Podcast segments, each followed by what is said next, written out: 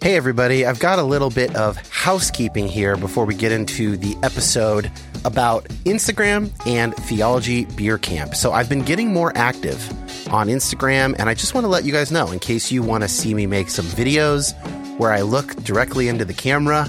I'm sharing some stories and posts about basically all the topics that we cover on this show over at instagram.com slash Dan Koch. That's C O K E, and the link is in the show notes. Also, Theology Beer Camp is returning in 2024, October 17th through 19th. The theme is Return of the God Pods. That is a Lord of the Rings reference, which should surprise nobody. I will be there alongside Brian McLaren, Diana Butler Bass, the New Evangelicals, Bible for Normal People, Tony and Josh from GGCH, of course, Tripp Fuller and Homebrewed Christianity, and a whole grip of others.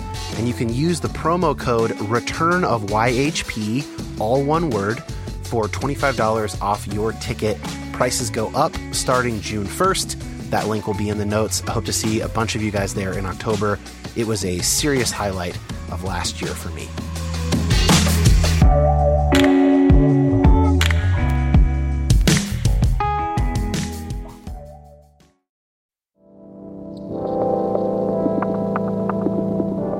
My name is Dan Koch. Like many of you, I've been on a complicated faith journey for a number of years now. And while I tend to find myself on the progressive side of Christianity, my goal is not to make liberal converts.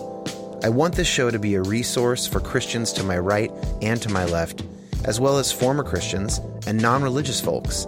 Anyone who finds themselves asking difficult questions about God, science, prayer, fate, suffering, evangelism, and more. So many of us have been given bad answers to those good questions, often by people with pure intentions. I want to say that you have permission to take both Christianity and the modern world very seriously. And I hope to facilitate that by introducing you to people seeking God across the Christian spectrum, engaging hard questions in a multitude of ways. Thanks for listening. Are we ready for a little break from coronavirus talk? I know that I am, although I will admit to enjoying this time in quarantine with my newborn son, Soren. If you want to see photos, uh, we're posting a lot of pictures and videos of him. You can follow me on Instagram, Dan Koch, but spelled C O K E instead of K O C H.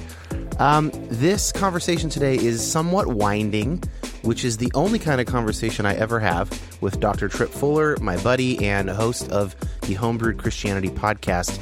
But it all swirls around one thing, and that is the concept of the cosmic Christ, also known as the universal Christ, which is the title of the recent Richard Rohr book that has gotten a lot of press. So Trip and I attempt to answer four questions, or I guess I ask them and he answers them.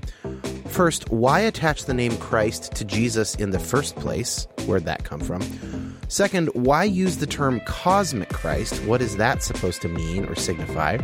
Third, how has the phrase cosmic changed given evolution, the age of the universe, and modern science? And finally, how has the concept of Christ changed as a result of what humanity has learned since the days of early Christianity? We also try out a few definitions of the term cosmic Christ or universal Christ along the way. All right, everybody, stay home if you can, stay safe, and enjoy this episode.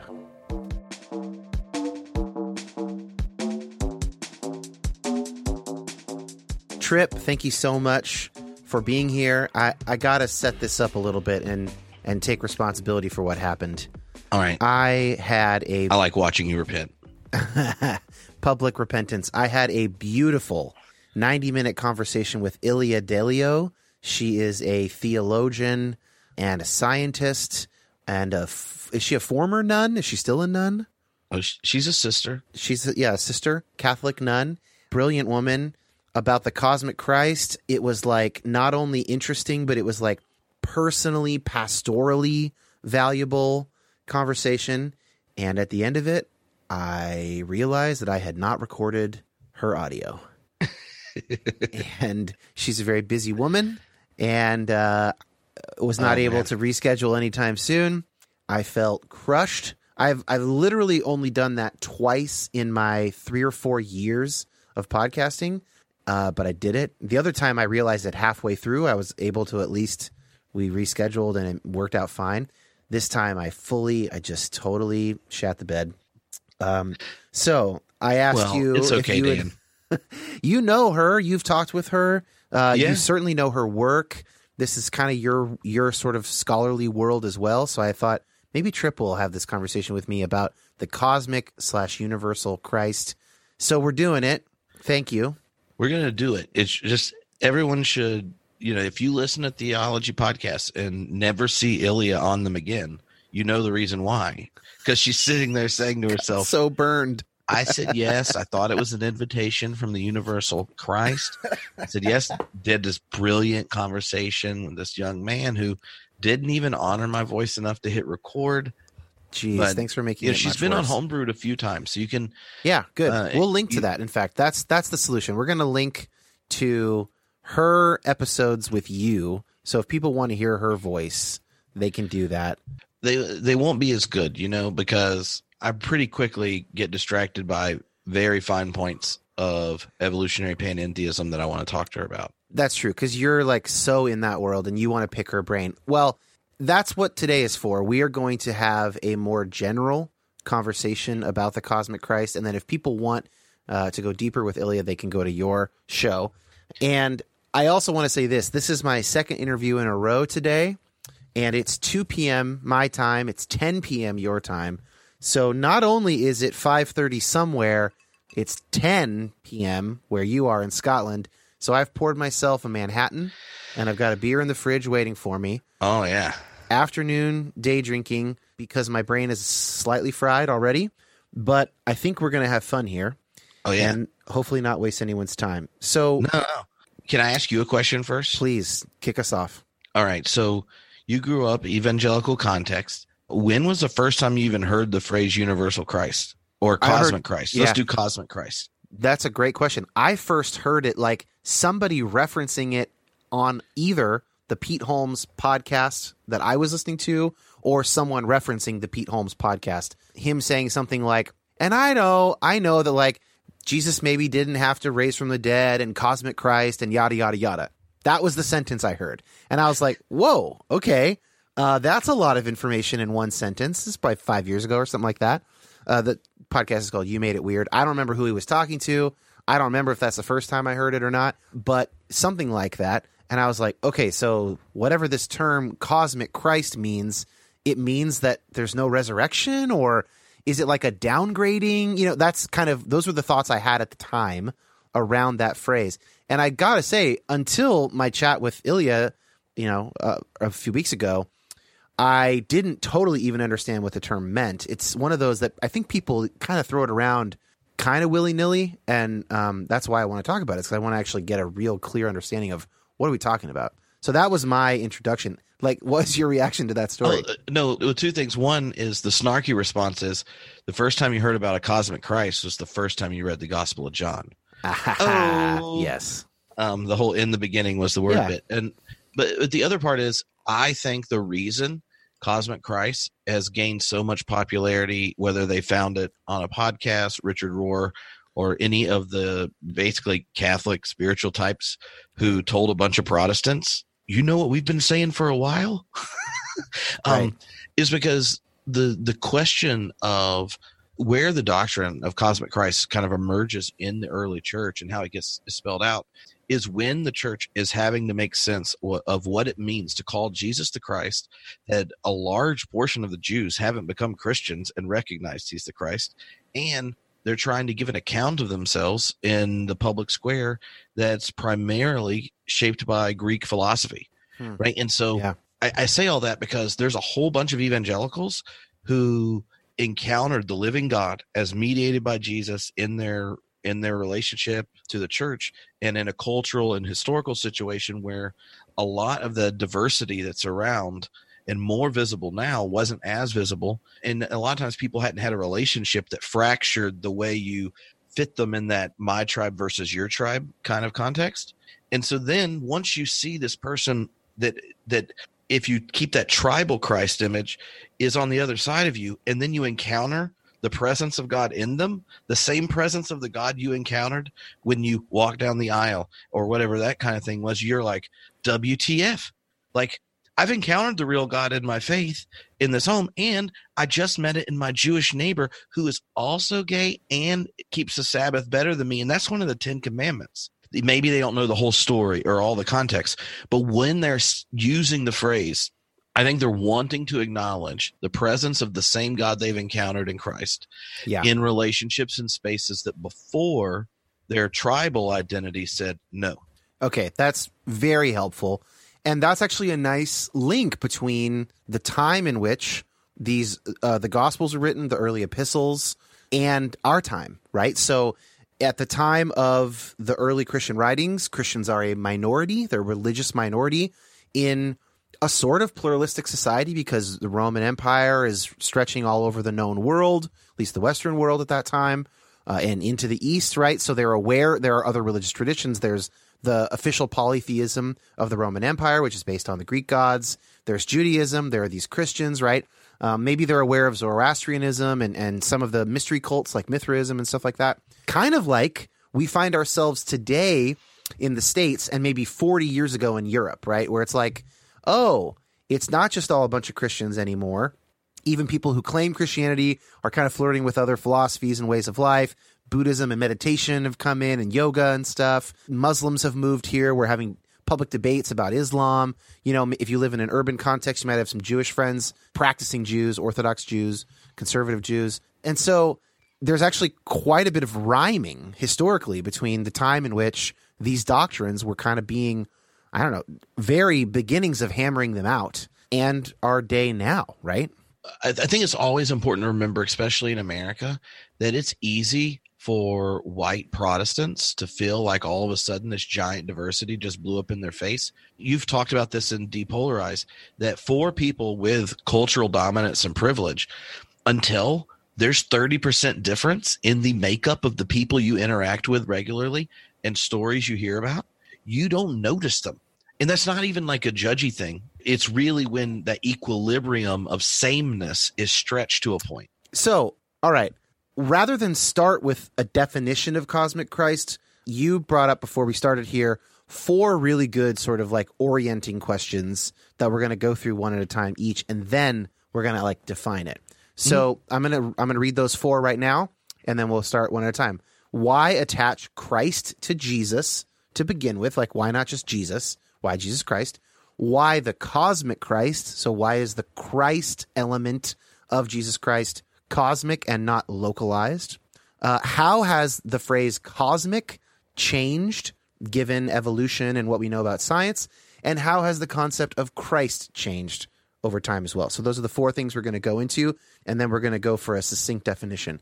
Let's start with the first one. Why did the early Christians attach Christ to the name of Jesus to begin with? Well, I I think there's two important parts of it. One is if you pay attention to the Hebrew scriptures or the Old Testament, you'll see that the phrase that gets translated in Greek, you know, the Christ, is applied to a number of different people, right? Like David, and it just means the anointed one.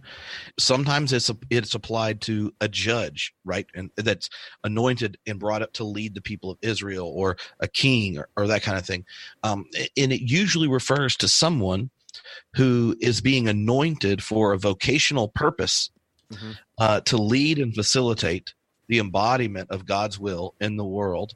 In Moment. that instance, right? It- for that whatever event or You've period. been called unto this purpose, you know. Right. When Israel's in turmoil and we need the leader, and then the the prophet anoints the leader, you're like, it's the anointed one. So you know, if you want to be on God's side, join the one who God has anointed, and then not only can you be faithful to God, like you will be discovering who the God is that goes ahead of you, which is you know the the kind of depiction of Yahweh in Hebrew scriptures. So in apocalyptic Judaism, in the Second Temple period, which is the Explain time right the, both of those terms, apocalyptic and se- Second Temple Judaism. Okay, so so the big question, especially as the early church read the Hebrew scriptures, the big question is how is there one good God who made a world and called it good and the character of God is not reflected in its history, right? And over time, in the history of Israel, you see different ways of addressing this. But the first one is chapter 12 of Genesis, right? All the nations now speak different languages, Tower of Babel. And God's like, I tried to deal with everybody, and they tried to ransack heaven. And so God decides to take the paradigm of covenant, which is subversive, because, and this is really important when we get to the cosmic Christ, the pattern of biblical religion is that God chooses a particular people for a universal horizon. God right. chooses to bless Abraham, Sarah, and descendants exactly on behalf yeah. of the whole. Their vocation, right, what they're anointed to, what they're called to in the covenant, is to faithfully follow the God who has covenanted and promised to be faithful um, to them. So the context of Hebrew scripture, if we're setting up the cosmic Christ, is the God of history, the one good God who made all creation, all the cosmos, realized you can't talk to everyone top down one direction or we act a fool. And what is the context where someone or some people come to understand themselves as made and known and loved by the one true God? It's in relationship. And so the story of Israel, you see a people with a growing understanding of who God is and that growing understanding through the story, right? Abraham just knows he's saying yes to something. He doesn't know there's only one God. He doesn't know God's triune, right? If you're Christian, right? So, um, so it's in the context of Israel's faithfulness, turning away, redemption, exile, return, that they come to understand more of who God is, and in their faithfulness can show more of who God is in the world. And so the covenant is the context by which God's divine self investment in the world is parodied or mimicked or given flesh or right. Israel, when they're in trouble, they start to get faithful, return to God. Then things start going good. They start selling weapons to their neighbors. That's what Solomon does. and uh, uh, they start to look more like Pharaoh uh, than the ones who've been redeemed. And so prophets come, and prophets are like, "Come on, you're the covenant people. Did you forget who you were? What your identity is? Your identity is to be faithful to the God who calls you, so that then." The things you're trying to fix with fight, with power, with domination, with tricks and swindling and cuddling up the empire are fixed because all the people will see what it's like when the love of God is materialized, made flesh in community. So the prophets keep doing this. And what did we learn? And everyone that's part of any religious community or a family with at least two people in it knows this.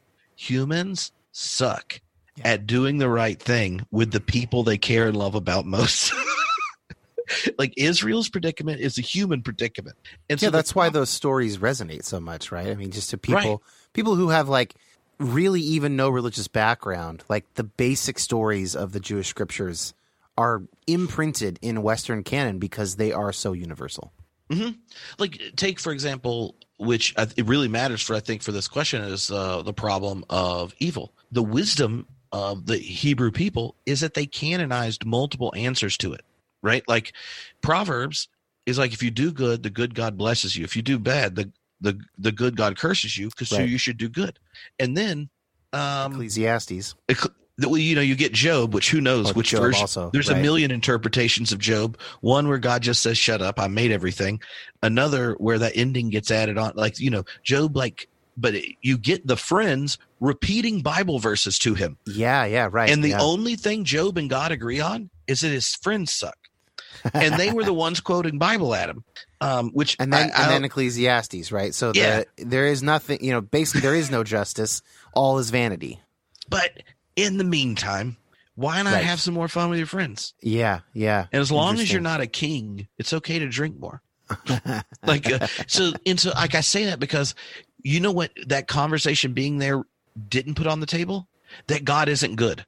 So we may not know the answer, we may have a story that's the oldest story in the Hebrew Bible, Job, with multiple endings and it's been edited, but the only one who we know is wrong is the one who quoted the first book in the Bible about wisdom and, and what we're supposed to do, and that's Proverbs. So the but all of the text there, what they're wrestling with is tell me, God, how it makes sense that you're the good God of all creation. Apocalyptic Judaism, it comes out of a situation where human beings recognize we do not have the potential on our own to embody and be God's remedy to that answer. And so we know there has to be a new revelation, a new encounter, a ripping apart of our cosmos and something Right. new happening. Yeah, so apocalyptic Judaism realized under first Greek and then Roman oppression that we can't just have one faithful people and all of a sudden it happens.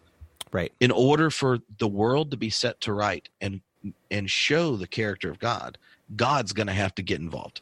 A new world, or you could say the kingdom of God. Yeah. Or the day of the Lord. Those are all biblical phrases about apocalyptic Judaism. And that's the context where Jesus is born.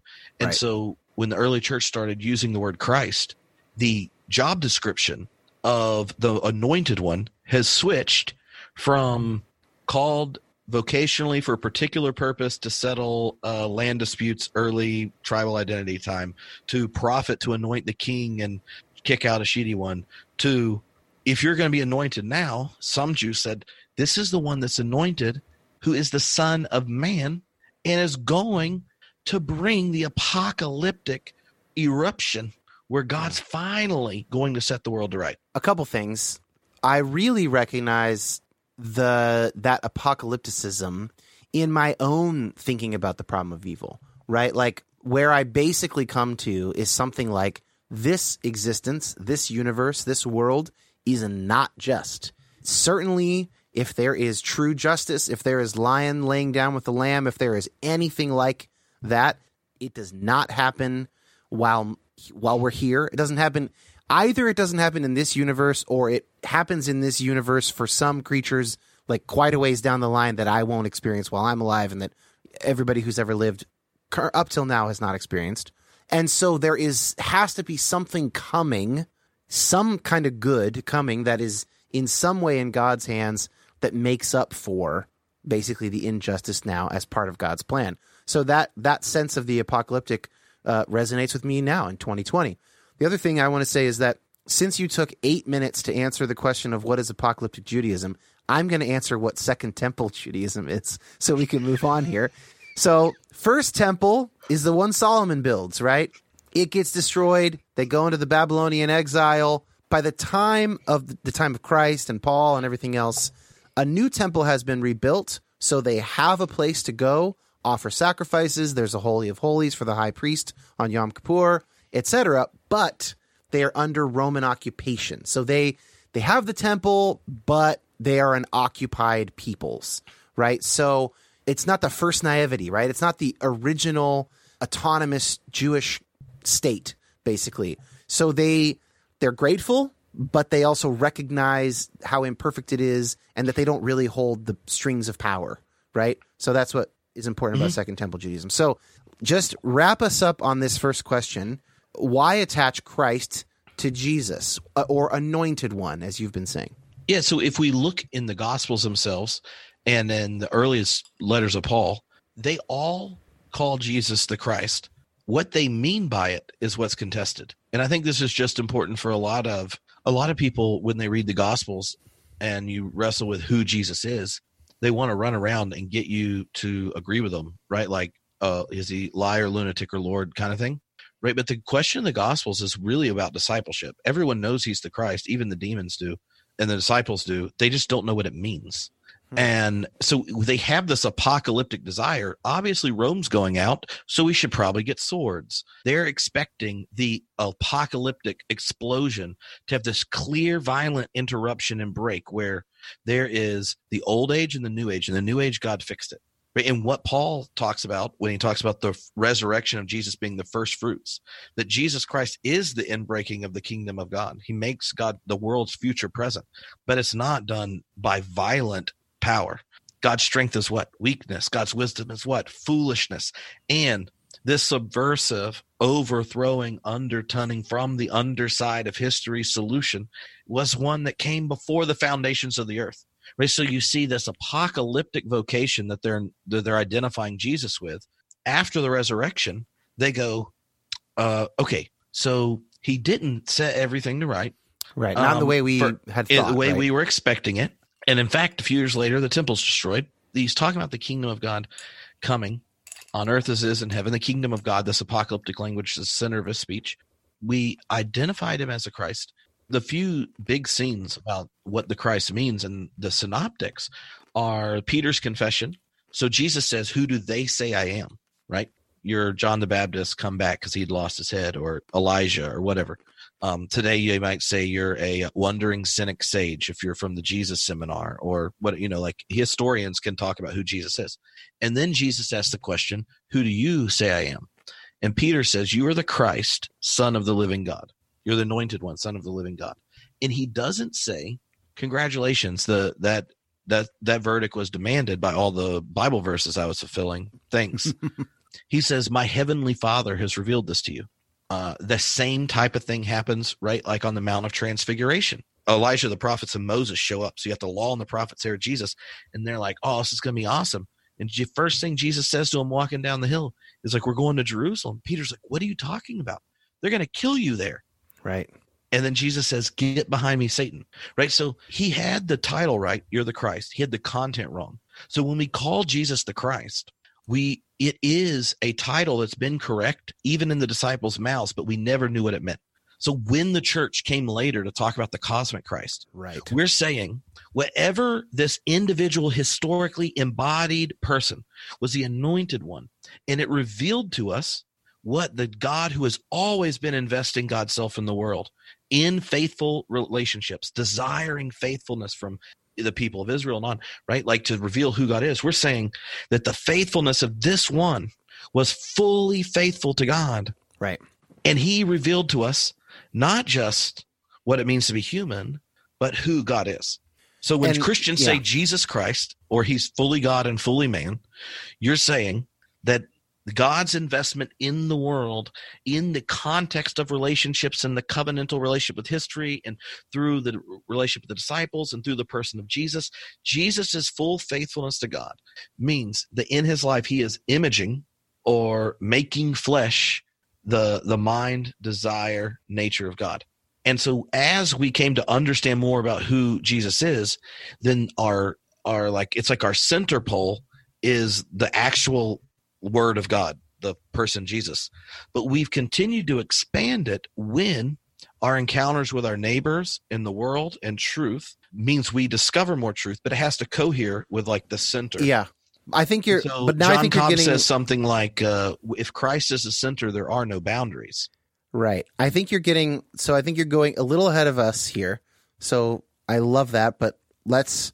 I, as often happens with you, Tripp, you get spinning your yarn in a beautiful way. But I want to just sort of notice that you've already sort of answered the second question, which is why the cosmic Christ? Why not just Christ, right? So if Christ initially means anointed one, but in most cases, in, in all previous cases of anointed ones in the story of Israel, they were for a time, for a place, for a particular series of events. When Christ comes, when Jesus comes, it's like, well, he's anointed, but it isn't for a particular thing, a particular time and a place. Uh, well, of course, it is for the death and resurrection and the incarnation, but then it also reverberates out much wider than David or any of these particular judges who led Israel, right? So it's like it is the type of Christ, if you want to say it, the type of anointing is a cosmic anointing. It is a larger anointing that reaches further, reverberates further. And insofar as we want to say that Jesus is the, embodying the second person of the Trinity, it's like connected to the source. So mm-hmm. that's what makes it cosmic. Is, is that right? Yeah. So the, the two things like I think that would be important to add is when was Jesus anointed is an, a question the New Testament answers different ways. In Romans, Paul says uh, Jesus was anointed by the Spirit through the resurrection. In the Gospel of Mark, he's anointed at his baptism. At his baptism, right? Yep. And Talks about this with uh, if people want to go back with Dale Martin on the four divergent Jesuses of the Gospels. Oh yeah, yeah, that episode. was a great. Yeah, yeah. So in the Matthew and Luke, they're different, but he's anointed, you know, at the womb, virgin conception, all that kind of stuff. Uh, Gospel of John, though, he's newest, anointed at the first moment of creation, right? Yeah, basically. And so part of that really comes from the fact that Christians were monotheists. How are you a monotheist and the anointed one who brings in God's new creation that only God could do was a homeless first century Jew that was executed by the empire. Yeah, an individual so- person, basically. Yeah. Jesus continued to mediate the presence of God to the early church.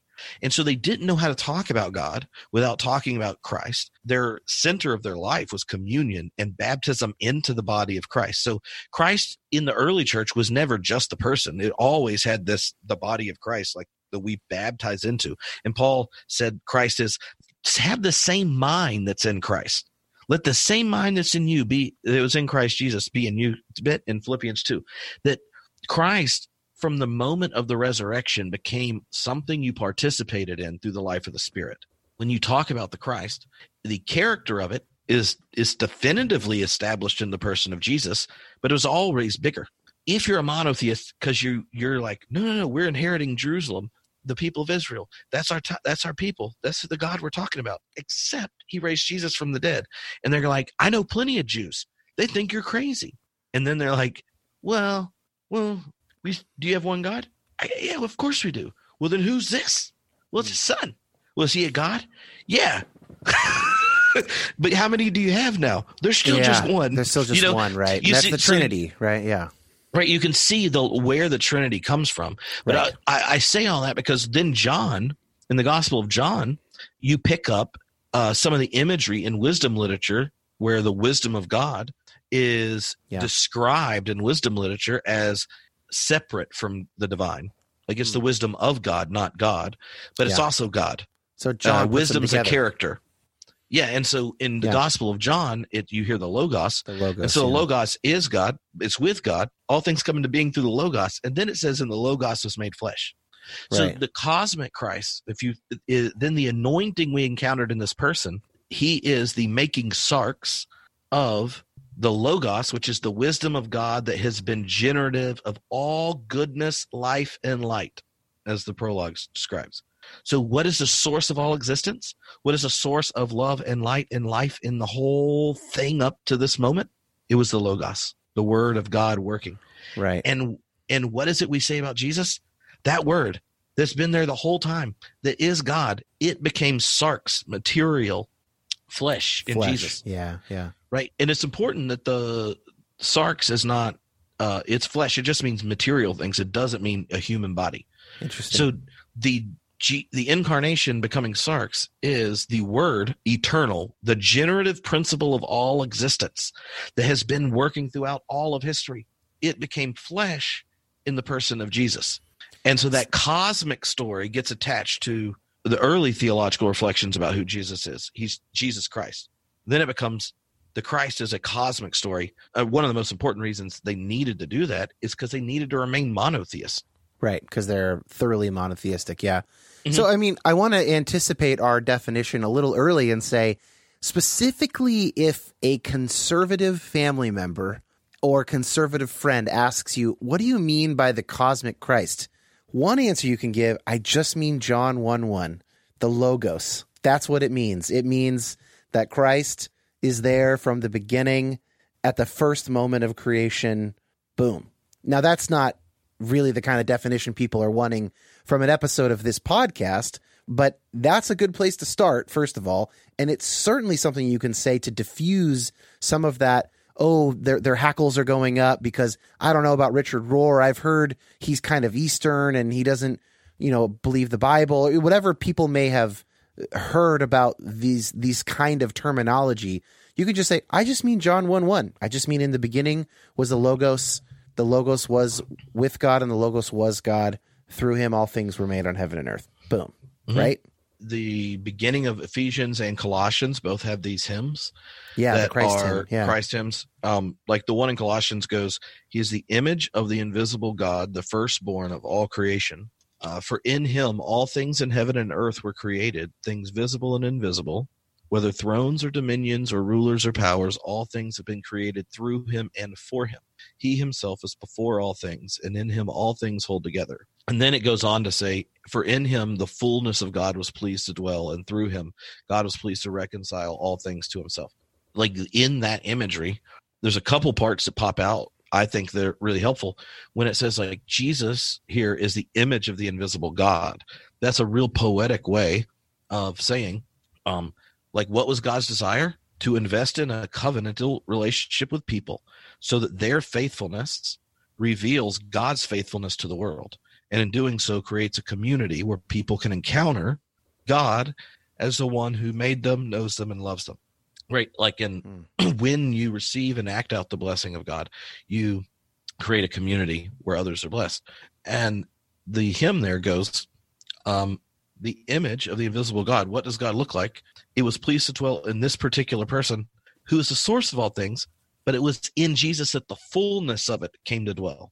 And right. if you pay attention, uh, it, I've this is the contact point I've had when talking some of my more conservative evangelical friends. I say, you know, you point out those passages, but the trick is what made Jesus unique and particular and revelatory and why I worship as a Christian.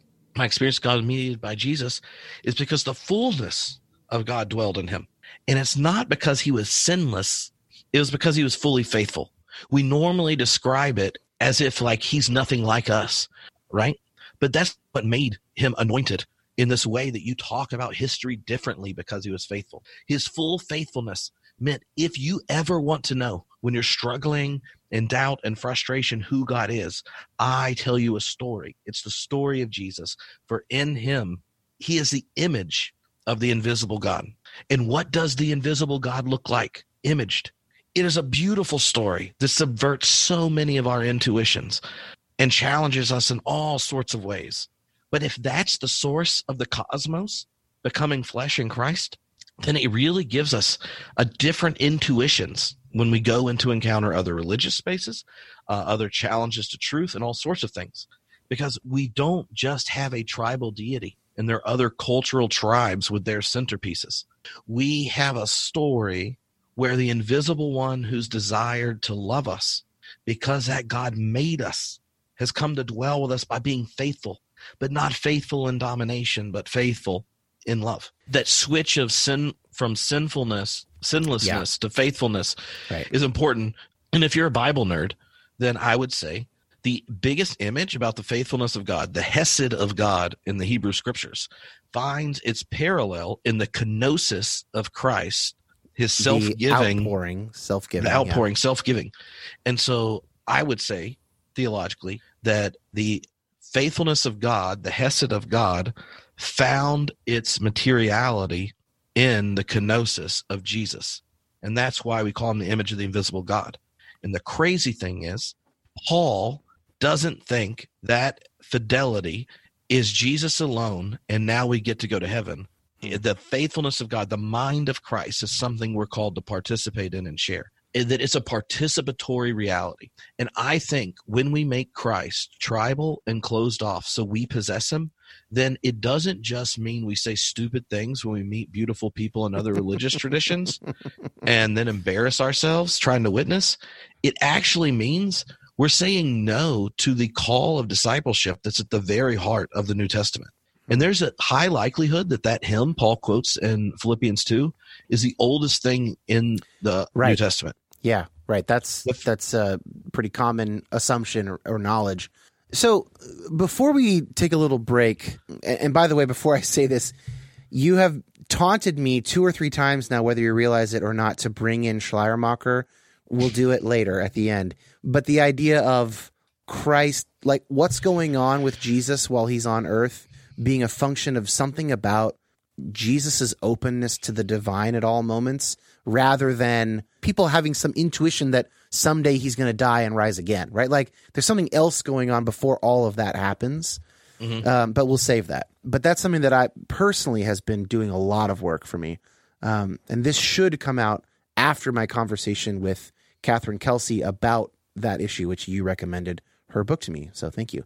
But it strikes me that there's sort of two answers to what does cosmic Christ mean. There is the answer that we could give sort of on behalf of Paul and the gospel writers, or at least the Gospel of John, right? So, like, there's the answer from the early church p- before all the councils and whatever. And then there's the answer because after the break, we're going to talk about how has the phrase cosmic changed? How has the concept of Christ changed? Right, through science and evolution and also increased pluralism and understanding of other religious traditions and all that stuff, right? So let's give an answer now for what the cosmic Christ meant to Paul, to the author of the Gospel of John, like before all the scientific explosion and everything now, there's sort of two answers, right? I would say the person in the early in the early part of the church who shows I think the just how far the concept can go. Someone like Justin Martyr. Uh, when did second, he live? Second century, I believe. Okay, and so he was the yeah. one of the first to develop a logos Christology, and he is you know a Christian who's engaging intellectuals in the public square, and he says the logos of God that became flesh in Jesus, but you also have logoi spermatikos, and it means exactly what your middle school self is thinking. You have like the word of God made flesh, but you also have like just little sperms of the word. And he said, the very source which all things come. It's not like you're walking around in darkness and don't get anything right. And so he gives these things where he talks about how the word that came embodied in Jesus, but he's like, I have my Jewish friends, they read the Bible, they don't automatically think Jesus is the Messiah. So but that doesn't mean they were completely wrong. Right. So huh. there was seeds of the word in Moses and in the Torah and the prophets and the wisdom. And he's like, you know what else? I'm into Plato. Plato yeah. had encountered the word, you know, and with no access to the Israelites and living long before Christ. Right. Yeah and one of the popular texts that gets used in the early church preaching is actually Jonah, because in Jonah you have uh, Nineveh, who's, if you read the Hebrew Bible, a very famous enemy of Israel. They're the capital city of Assyria, did horrible things. Right. And they repent and reconcile to God. And Jonah doesn't even use a Jewish name for God in the whole thing. Well, he does when he's complaining to God, but when he talks to the sailors who convert and to all of Nineveh repenting, he won't even use God's name because he hopes the address doesn't like it doesn't get there. And God hears them and responds. And you get these reflections that they, there was a battle in the scriptures themselves of we are the covenant people, we're special. And yet God's just sitting around waiting to redeem and connect with anybody, even the capital city of the worst country, which is yeah. why DC is optimistic, you know? Um, things could, you never know. You never know. Nineveh made all the cows repent. And so, so I say that just to go in the early church, once they, the very first generations where you had a conscious self understanding of yourselves as Christians that Jesus has not returned yet. There's no more temple. And now you're figuring out what it's like to be a religion among others in uh, an empire that's diverse. They immediately said things like, hey, wherever truth shows up, and it's shown up in the past and it's shown up in Jesus, like they're they're all connected to the word that was incarnate in Christ. Right. And guess who they got that from? Jewish philosophers. Hmm. Way before there was a Jesus, there were already Jewish philosophers that had said the Sophia, the wisdom of God, was just like that. And so someone like Philo is like, look, y'all are sitting here trying to decide whether Roman Empire likes the, the Jewish people. Yeah, Philo of Alexandria uh, contemporary of Paul's and whatnot, Jewish philosopher. Yeah. Yeah. So the, they're like, if you've read Plato, you know what I'm talking about. Moses and Plato, they're like tag team partners for mm-hmm. awesome. It wasn't like the Christians had to just say something about Jesus and that makes no sense. Even Jewish people with their text who didn't identify Jesus as the Christ recognized that the wisdom of God right was not just their possession right or paul at the acropolis, acropolis yeah. saying the unknown God. Let me tell you, I think I found that guy, right? And and it actually it puts me in mind of a episode from late 2019 of this show, the Cave episode, uh, where I actually talk with Patrick McDonald, who's a mm-hmm. Catholic philosopher, about like how much he thinks Plato knew about God that shows up in Plato's philosophy, with no access to Judaism and no access to Christianity because he predates it by 350 years, right? So that's really interesting. And that's kind of what we're talking about is like, so even, I guess this is a good way to wrap it before the break, even before modern geography, geopolitics, the information age where we have access uh, to where anybody can just log online and learn about all the world's religions, long before any of that, early Christian thinkers were aware that there was a diversity of life experiences, a diversity of ways of thinking about truth, capital T. And they said, okay, whatever all that truth is, it became instantiated in Jesus of Nazareth in a particular, specific, and special and kind of complete way. But that does not mean that we are the one tribe to be favored among everybody else and they're all full of shit. Rather, it means how lucky are we to have had direct contact with this thing or our grandparents did or something, you know, but whoever, whoever's living, whatever year we're talking about, right? Uh, but that principle, whatever is true in Christ, is true in God. And if there's only one God, then all things that are true are true in that similar way. And so, what's cosmic about Christ, the anointed one, is that it is re- like Christ is related to all truth. Mm-hmm. Something like that.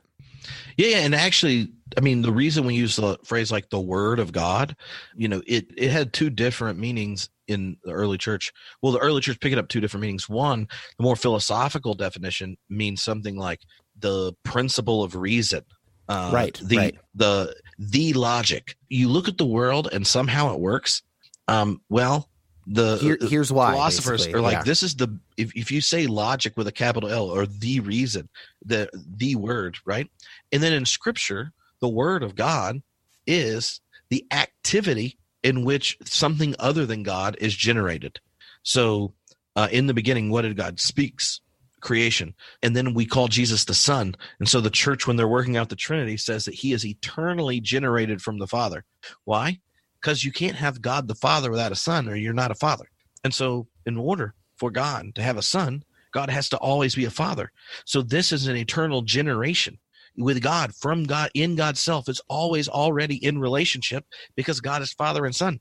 And the bounding of that yeah. relationship is the presence of the Holy Spirit, the presence of the Spirit of love. That right, right. Like earlier, I was trying to give like an almost snarky answer to someone about cosmic Christ by saying it's just John one one. But another way you could give a snarky answer is, "What do you mean by cosmic Christ?" I just mean the Trinity. Full stop. Right. Yeah, it's funny. Sometimes the Trinity gets used as a test case for whether or not your language is truly Christian. Right. Um, and that's that's bothersome. But if the Trinity is how language about God works, especially in a Greek philosophical context, right? If the actual life of Jesus is the image of the invisible God, then you keep doing philosophy because you have to keep telling that story, right? And I think it's important to get that for the early church, it was the life, ministry, death, resurrection of Jesus, which is the word of God. And we told stories about it. And every time you got together, you practiced what? The Eucharist. You were baptized into what? The body of Christ. Once you get so far away, all of a sudden we have the Bible and we have creeds. And then you miss the fact the reason we wrote anything down and thought it was important and the reason we thought it was important to argue using philosophy for 400 years to come up with the freaking creeds is because our experience and encounter with God is always mediated by Jesus. And the one we've encountered in Jesus is the one good God of all creation. And that God has not left us. We participate in that life now through the Spirit. So then, how are you going to talk about God? It's going to be something like the Trinity. Sometimes I feel like Christians get so scared about the viability of the truth they proclaim. They're more obsessed with like defending the exterior rather than drinking what's in it, right? Like, or my church history professor when I was an undergrad, I remember one time he's like obsessed with Bruce Springsteen. And he says, sometimes I think evangelicals uh, are so pumped that Bruce Springsteen's limo just pulled up at their house. He gets out, goes inside, puts on a private concert, and the whole time you're sitting out going, that is the authorized version of the boss's limo. That's it. like he is in that. And he's not in any other car. And I'm not gonna let anyone mess with it. And like inside, you, you have he's you, playing a show. He's playing, and you're, you're missing like, it. Yeah, he's in there, and and so like part of the cosmic Christ for me is like Christ needs to be that big because I encounter life and truth and love in all sorts of places, and when I do, right. if you ask me to describe it as fully as possible, it will include me telling you that the most beautiful thing I've had at any point in my life is sitting there not knowing what's going on to make sense of anything and thinking, Jesus on the cross said, Father, forgive them. They don't know what they're doing. And I said, if there's anything that might be true, it has to be one that recognizes not just that we're forgiven and Abba and all that kind of stuff, it's right. that we don't know what we're doing. And I remember that moment where that text meant something in this whole different way, and it hmm. changed the way I exist in the world. When I was a campus minister, I would hike. I would take college groups out hike. And when you're sitting after walking 20 miles, realizing that you mostly played video games the last three weeks and your legs hurt, but you're like 20, so you're going to pretend you're cool. Yeah, you'll be and then fine. you and you and you everyone gets out their pipe to talk about J.R. Tolkien or whatever. But like when you're sitting there exhausted with a group of people and they finally the dumb jokes and BSing ends, and then you have that hour and a half where you are facilitating 18 to 20 year olds finally being honest and saying who they really think they are to the first time. And everyone knows that the most true thing about those people is they're God's beloved because you didn't screw up in your little setting the stage. And now people say things and no one flinches and they hug each other. Dudes hugged each other and they cried. And you're sitting on the stars. And then they're like, wow, this is so beautiful. And I'm like, yeah, those have been around for a long time. But like in Cosmic Christ makes perfect sense of Yeah, why that well, you're- makes sense. it's beautiful, but you're stepping on the next section, Tripp, and I'm Okay. trying to divide it up in a way that you never seem to be able to do on your show. No offense. This is the difference between us as good friends. Uh, Oh, but no, you're talking about transcendence. And I have just like 10 different thoughts on what you just said, but we got to take a break. I have to use the bathroom. All Uh, right. that Manhattan went through me, and I need to grab a beer. And when we come back, we're going to talk about what you're already hinting at when you mentioned the stars. In what ways have the words cosmic and Christ changed since they were originally penned 2,000 years ago? You get another Tennent's Lager, the Budweiser of Scotland.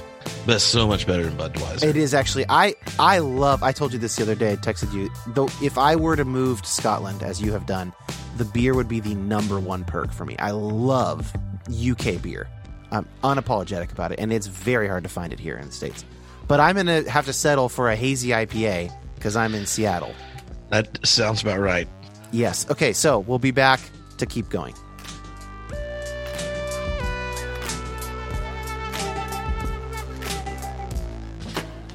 So this week, our patron exclusive episode is actually more conversation with Tripp Fuller. But instead of talking about the cosmic Christ, we're talking about this idea that came up in the recent episode titled Liberal Christianity's Origin Story. It's the way that Friedrich Schleiermacher, uh, the 18th and 19th century German theologian, thought about the way in which Jesus was connected to God, with basically an unbroken state of what he called God consciousness. This God consciousness is something that is available to us, but not in the unbroken way that it was available to Jesus of Nazareth. So, if you're a patron, I hope you'll enjoy that conversation with Tripp. If you'd like to become one, it's $5 a month, patreon.com slash Dan Koch, or you have permissionpod.com and click become a patron.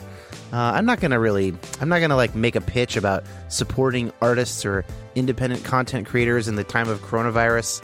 It's not any different for me than normal time. But if you'd like at least two uh, exclusive episodes per month and access to the patron only Facebook group, that's the way to do it.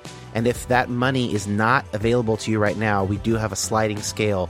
Shoot me an email. You have permission podcast at gmail.com.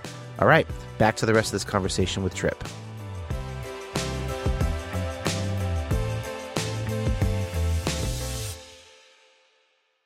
All right, Tripp, we're back. You've got your Tennents. I've got my uh, Georgetown Bodhizafa IPA, and uh, you know, keeping it local. Aluminum can, better for the environment.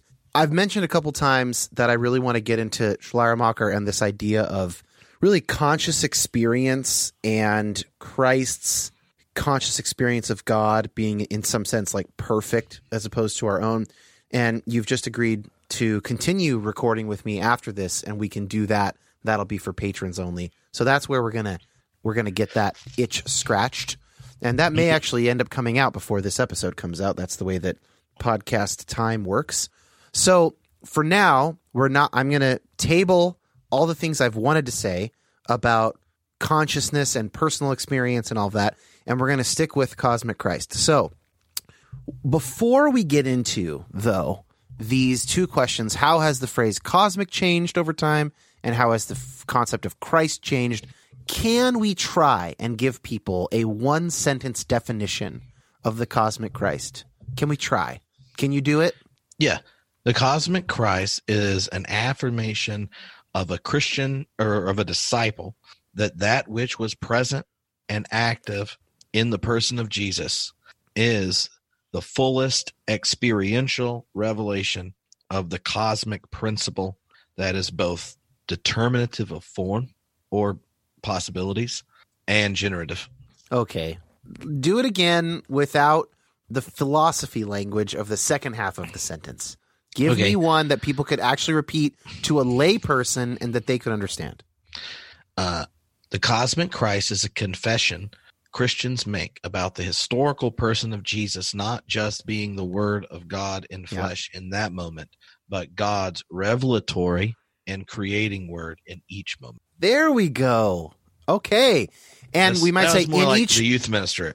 in each answer right moment and for all of God's creatures, right? Is that's part of it. Such that it's truly it's all of creation. Any creature that has the cognitive or whatever capacity to be in relationship to God in some way, it, accounts for them too, right? That's the that's the rub.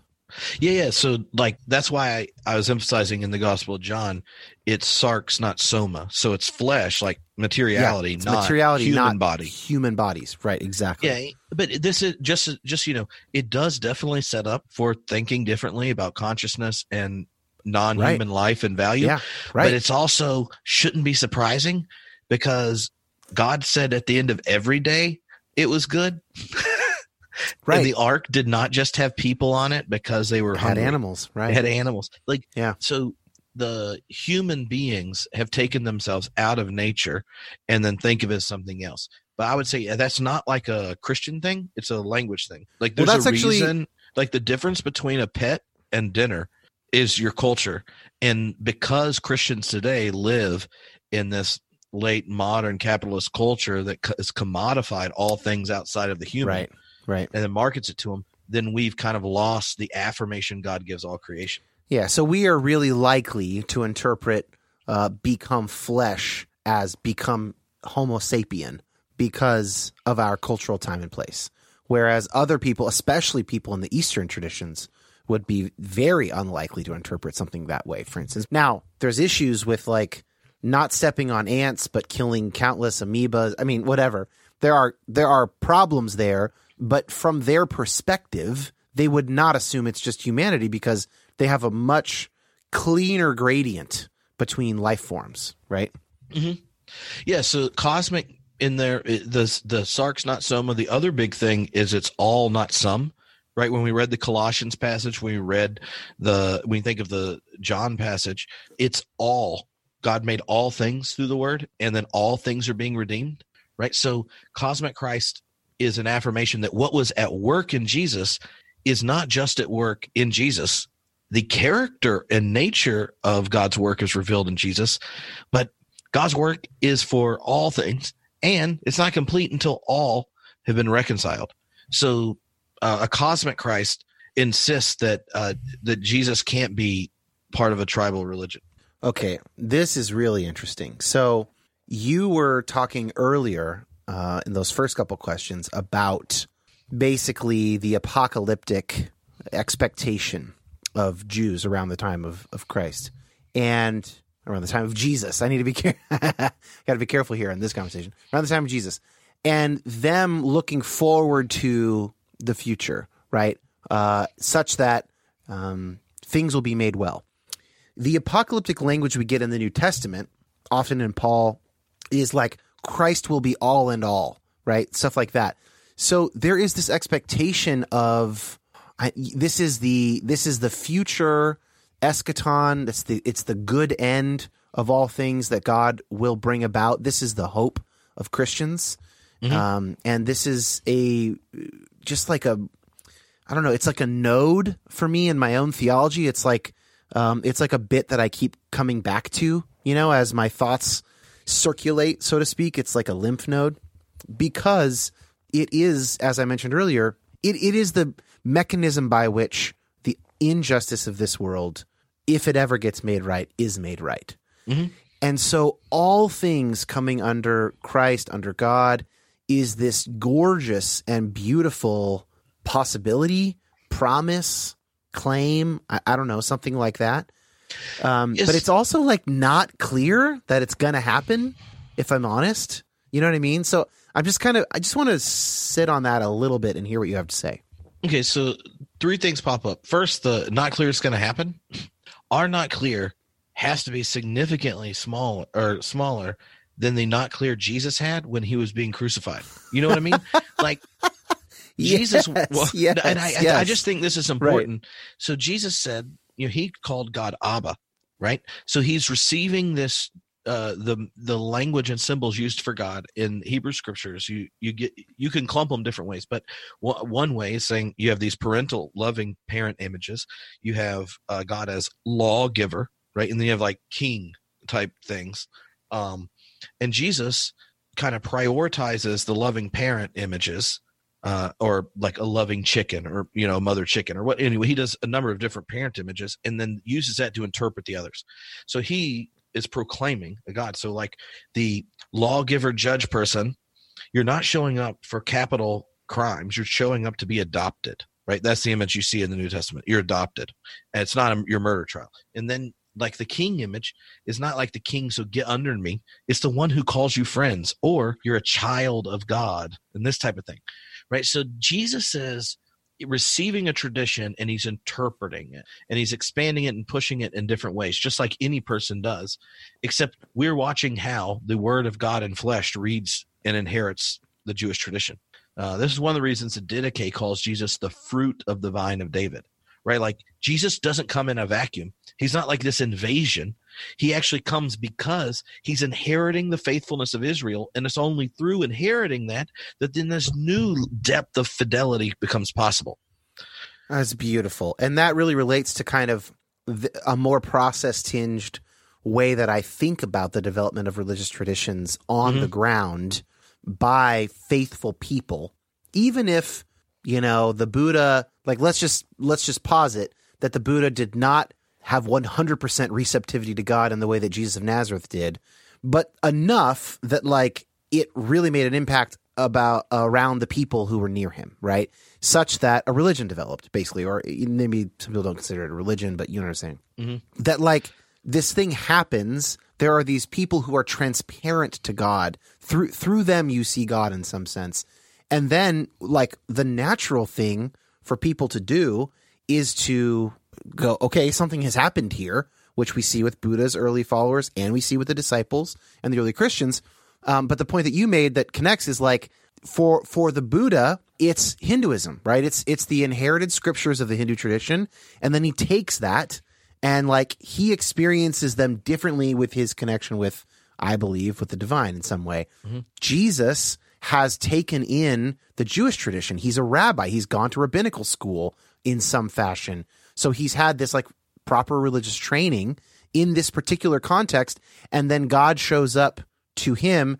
Now, as a Christian, I have claims about Jesus that I don't have about Buddha, but it's interesting to think about how the transmission of God's truth through a person on earth, um, it might be that the, the Buddha is like a softer version or something like that of what happens in Jesus, but it's it's interesting to think about there might be something related about those two instances. Am I making Mhm. sense? Yeah, so there's like four different ways of responding to that, but I want to answer the how the church modified apocalyptic stuff first because th- that question's I think really really important. I just want to pause like when you were talking about the all and how like in light of evil and suffering and I, w- I was saying like jesus was probably wondering because abba is this beautiful affirmation of a god and then he's fully faithful and what happens. He gets axed right? And so if there is no resurrection jesus was a failure and he was wrong. It doesn't mean it's not beautiful. It's like this is the the argument that you know is going forth. Like the resurrection is not uh secondary. And i think that's why life ministry death resurrection all form the kerygma of the gospel and that's because who was raised all are a part of that event and if god is as good as jesus said god was you don't have lives snuffed out who were faithful to the call of love for no reason and there's so many experiences i have met people who towards the end of their life. They've had a full life. They've loved it. They've learned and grown, and they don't think there's anything they need from God, and w- would say like afterlife. If that's real, it's dessert. But there are so many lives that have been cut short, have suffered, been formed, and never developed because of harm. exactly. The question about afterlife or eschatology or It's new creation, it's not about you know getting in or out. It's about if God is as good as Jesus said God was. And I and that's why I said at the very beginning when we talk about the anointed one, we're talking about the one who's acting on behalf of the one good God of all creation, and yet history doesn't show it.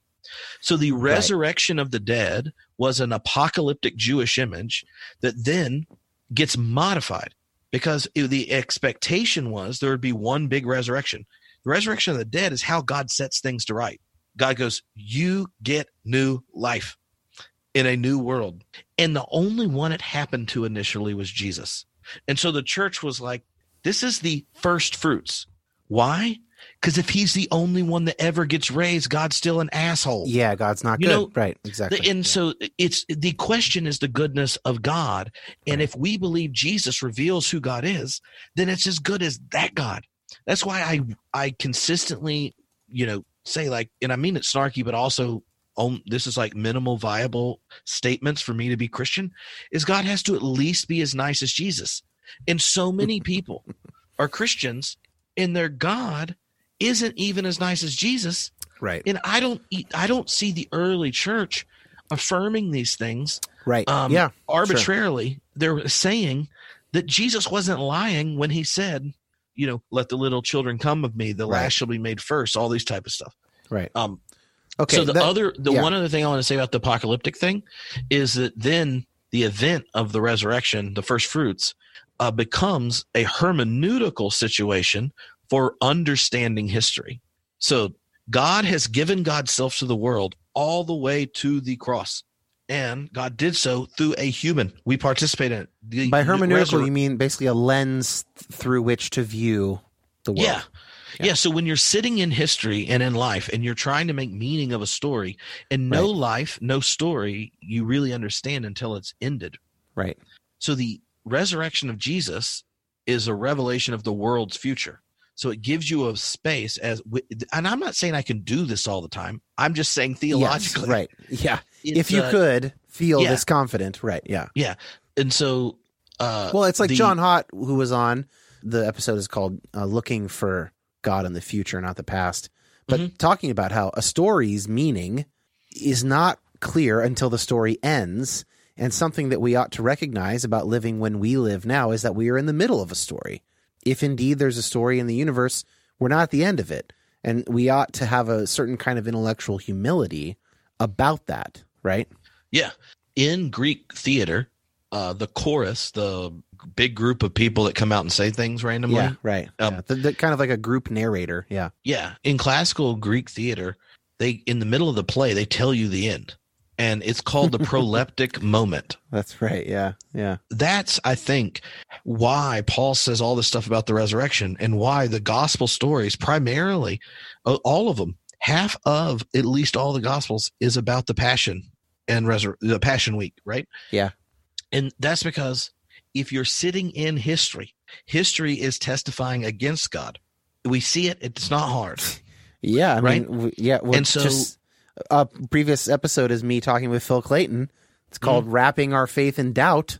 It's sort of like the only faith worth taking seriously is one that takes all the evidence against a good God while we're living seriously. That otherwise we just have like a kind of a banal, self-congratulatory. I don't know. It's like reality TV making us feel good in the moment. Mm-hmm. It's not worthy of being called faith if it doesn't truly recognize all the horse shit and the fact that it's not clear that this Mm-hmm. world is run by a good God in every moment, you know, or maybe in most Yeah. moments. No, I yeah, I think that's really important, and I just generally agree with Phil. That's why. Pretty- I that's why I- I know that's a-. I can always get points with you by just mentioning something that Phil Clayton said. Yeah. The other thing I would say about this, and why I think Cosmic Christ really helpful for people in transition, is realize how many of the reasons other people have left evangelicalism those questions are not only acknowledged, but we're saying, uh, I'm only going to be Christian if ultimately the answer is still good news. So many post evangelicals stay spiritual and have this deflated version of theology and God and stuff.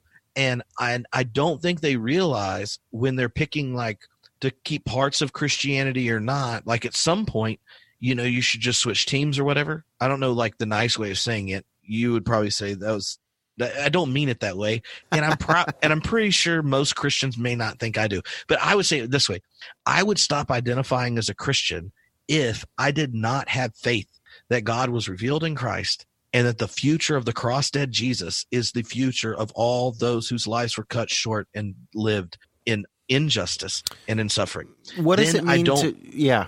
Right. But- But, what and- does it mean so to have the- faith in? Like like I would say I hope in it. I hope that's true. The God that I experience today gives me evidence that that's true. Oh, I, Uh, and, I think it's know- something like give yourself to. Yeah, right. Okay, good. Yeah. I'm, and yeah, I'm like I'm faith, like I'm I have in. faith in. Yeah, yeah, yeah, and, yeah. And Good. And I as like, opposed to like probabilistically true or something like that, right? Oh, Which is that- how I was so unfortunately raised to think about belief and you know all that. Okay, stuff. I'll I'll put this like my like I'm like this is Tripp post going super postmodern. So I have like my adjacent possible Tripp is a uh like very post structuralist type of person.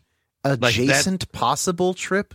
What yeah, does that you know mean? where the there are if I got to a place Okay, there's a there's a possible Tripp that could exist given certain circumstances, yeah Okay. yeah and that Like, Tripp if- would be if I did not think I had integrity in making these minimal Christian confessions, and at least and, Yeah. and didn't want to give myself to a community that sought to live as if they're true, then I I would like go to this other version, which I find has full integrity and is a perfectly good human life, right? So this isn't like a. I know some people here when I get real specific and I'm like, well, why are you even using the word God anymore? Or why say Christian?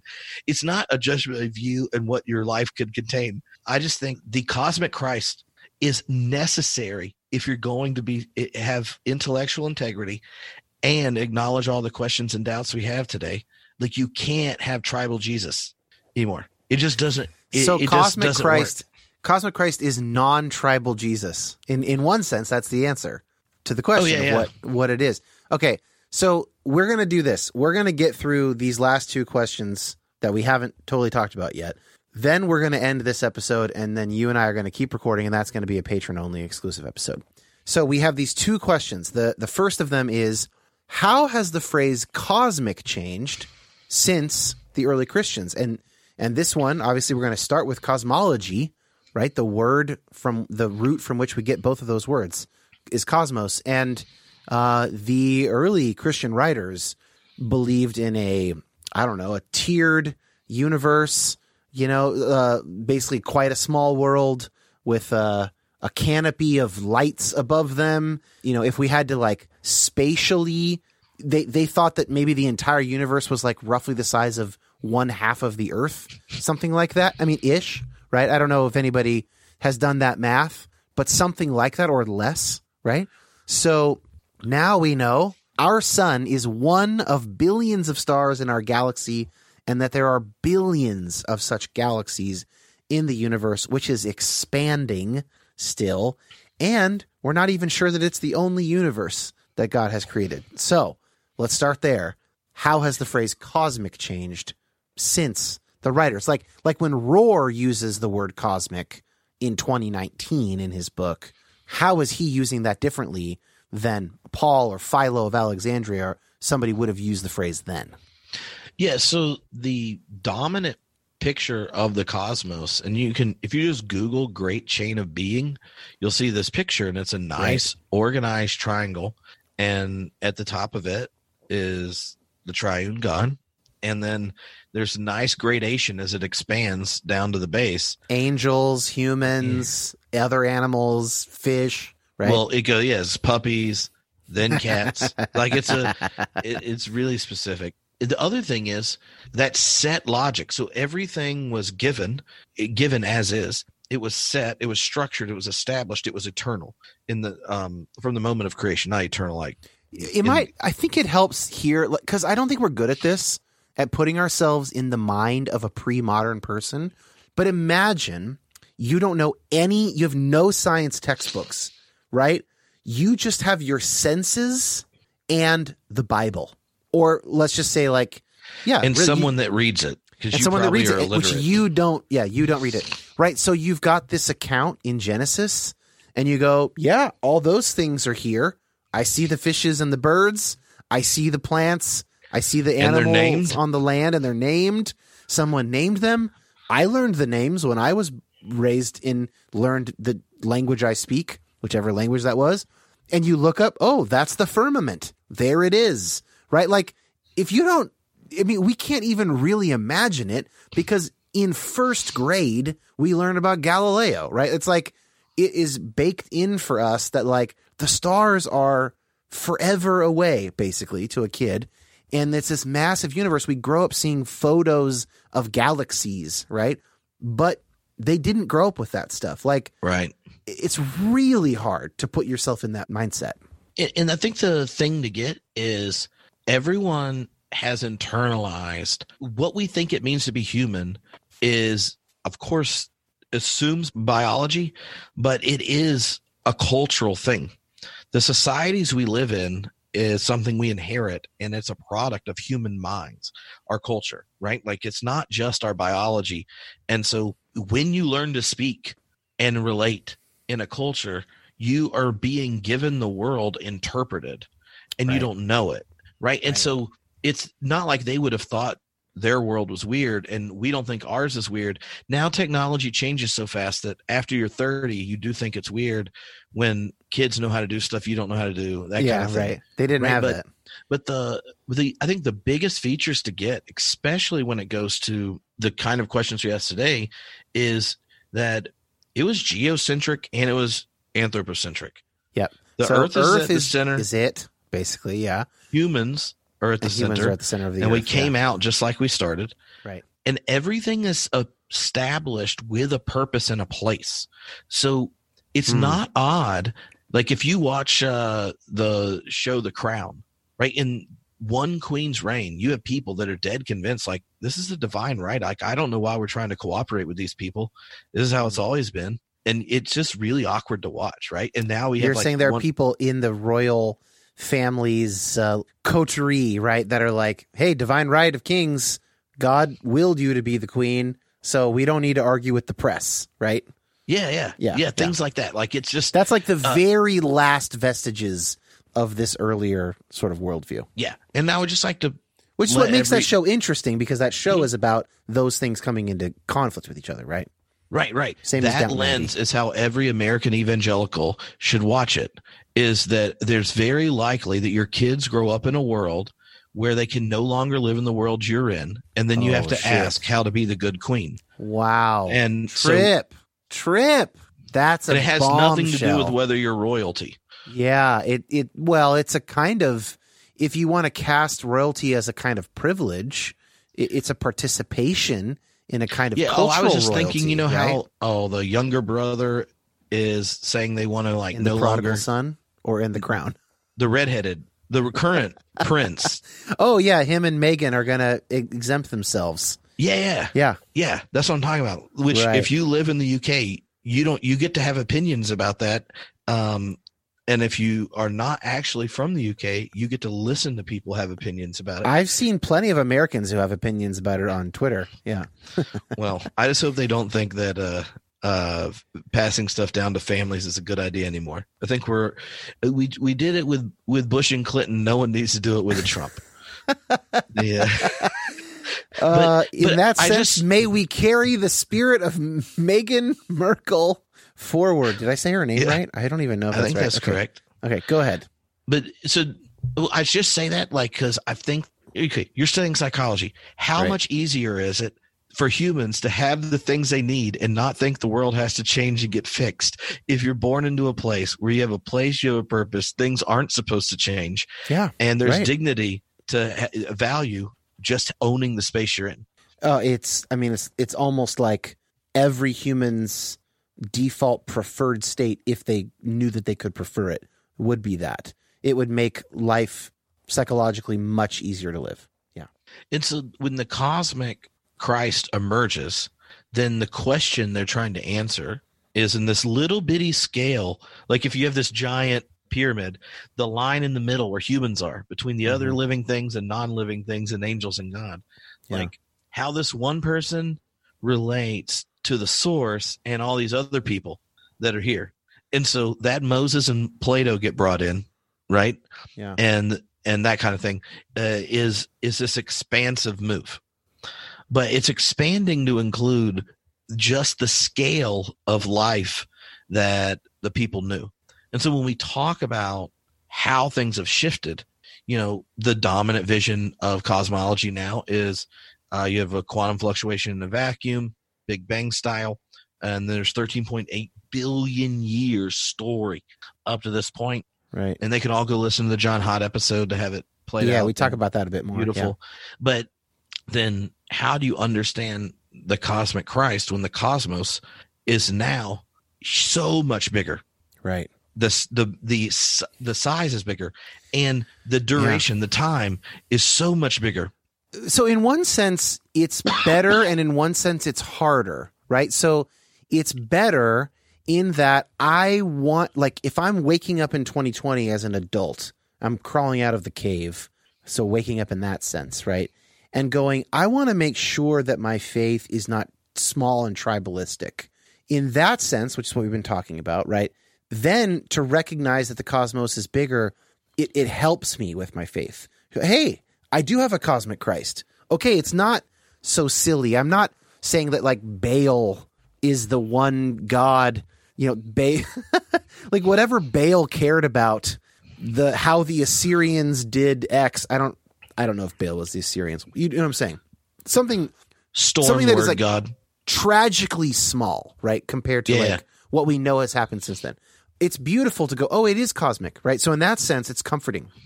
In the other sense, it's like, yeah, but it's so big. Like, can I actually conceive of and contain in my mind something true about whatever it is that's true for all of that? So Mhm. it's both comforting and anxiety producing, I find. Yeah. Um, now I'm going to say something we should not have a detour on because you've talked about it on other episodes and we can come back and talk Okay. about it. That's fine. But a cosmic Christ that is acknowledges contemporary cosmology gives you a context for understanding or, or a way of theologically interpreting and engaging a number of the big gaps that you have if you're trying to answer these questions just using science alone. Um, Hmm. Namely, uh, the origin of our space time, the emergence of life, the question of consciousness, Yeah. and uh, the reality of beauty and goodness. Uh, those four things are, you know, sometimes they get called Mysterians, right? Like in contemporary philosophy and such. But what a cosmic Christ is saying is that the objective world, understood and interpreted and engaged scientifically, um, also has an inside story. Like I, if I'm using language John Haught did previously on the podcast, Yeah, the interior the interior story, the what it's like to be in the story. Yeah. right and um and that uh if the story all of a sudden just got really longer before it got to the place where the point is revealed if you're a christian right? You would say to yourself what in our tradition gives us language or images to think through a story getting longer than you anticipated? And there's a couple of them. One is the delay of the parousia in the early church and the other is um, that God chose to invest in a history of a people, right? And so, if you think as a Christian that the image of the invisible God is seen in the perfect faithfulness of Jesus to the call of God at each moment, and that's only made possible by God, the ongoing relationship with the history of Israel, then the fact that the scale got bigger, what you then you're going to look and say, is the story leading up to Jesus that just got longer? Is there a way of seeing it as the generative and creative fruit of the principle of reason of the cosmos. And if you did, what would Yeah. you say? You would say something like in each context, God invests in whatever way it can Yes. receive novelty and order for the benefit of creating greater expanding relationships and possibilities. Like so crazy, like, I don't know, very quickly after the first few seconds of quantum instability, constants emerge that c- today are so consistent. They enabled two or three generations of stars to die and explode and form a periodic table Right. that then enabled a cooling mediocre star to have a context where these type of things go. Now, yeah. you right. can you can That's not also change. an episode that you haven't heard yet that's been recorded with David Wilkinson, our oh, mutual Oh, yeah, yeah. friend, about the anthropic principle, the Goldilocks enigma, and all this all this incredibly unlikely stuff that had to happen for conscious beings to evolve. In- right. and I'm and I that's why I want to go back to the adjacent possible Tripp because you and I have friends who we could all agree on the science. One way of interpreting the science, if the revela- if Jesus's life, ministry, death, and resurrection is the proleptic revelation of the world's future, Proleptic meaning I don't- it's the like Greek yeah, uh, it's theater. The, it's in the middle. You hear the end. Yeah, yeah. if that's true, I can not change any of the science and read it the way I just said it. Yeah. Okay. So It's but I also know yeah. it's not demanded, and certain parts Sure. of it will probably change, and you'd have to read it differently. Yes, you're, only you thing can't I- to, you can't today predict it all. That's not the point. The point is not to be exhaustively accurate about the details of God's good ending of the eschaton. It's more just the basic character of God. Everything comes down to the basic character of God. And if God is like the God of Jesus of Nazareth, then we're in good hands, basically. And yeah, there's going to be a ton that comes to light that we can't even imagine knowing because of our current place, right? But that's different than saying it's all bogus, pointless because of what we think we know given our current place in the universal Yeah. story. And, I wanted to say it just because some people those issues are big deals, others they're not, right? Like the the science type of things. In others, it could be questions around religious pluralism and that kind of stuff. But I would just say the cosmic part of the cosmic Christ is very important to get because it's the cosmic part that makes possible the Christological affirmation in light of our contemporary context. Hmm. Otherwise, this is what you have to believe. You have to believe that on a mediocre planet in a mediocre solar system with billions of stars in it and next to bunches of billions of other galaxies, there was this split second of 13.8 billion years where for 30 years the image of the invisible God was alive. And if you don't get right with it, you're screwed. And the access point was this one person on this one planet. Yeah, What- and if you grew the- up on an in another galaxy, you're almost definitely screwed because you're not going to have any access to that information. Right. Right. Yeah, Right. like the moment we encounter extraterrestrials, I don't think Then- we ever will, by the way, but I do think that they probably exist. Before we move past the the constants, right? So the the fine tuning, the Goldilocks enigma, that's another really interesting way of thinking about the cosmic Christ because if we want to use the sort of original Greek philosophical language of logos, which I understand, I understand from what I've read and learned that the way that the early Greek, you know, pre-Socratic philosophers and Heraclitus and whatever used logos is not totally the way it me- it was meant by the time the gospel writer of John uses it or Philo uses it. Still, some part of that word is like blueprint or logical principle of order and stuff. That sounds not that different from the uh, cosmological constants that make it such that carbon can be created, that matter can congeal with just enough gravity to not completely fall apart and not collapse in on itself. Uh, these just incredibly unlikely uh, combination of constants, such that we could even evolve and become conscious of the world in any sort of meaningful way. You want to call that the logos? I mean, that's really interesting. in some people's uh, intuitions once they get into it right like uh i have friends that are like oh i'm totally down for all the like metaphysical picture of god and all that kind of stuff you're talking about i'm just like i'm not really sure how much has to really do with jesus and then you'll have people that are that are very onto the jesus and the eschatology and all that kind of stuff and they're like i i don't i don't understand what the constants like why does that even matter like So I, I say all that just because one, I just enjoy asking those questions. So I don't whenever I come across it's like totalitarian, like you should all go think this. Yeah. Because sometimes one, all theology becomes doxology at some point and you don't know where.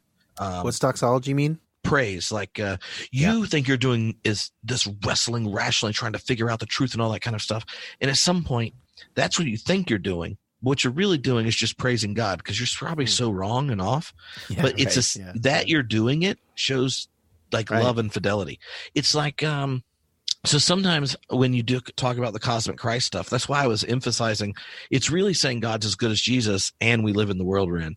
Because uh, I, have like really weird theories that very few people hold on most important topics in philosophy and science. So i don't and i haven't persuaded everyone yet.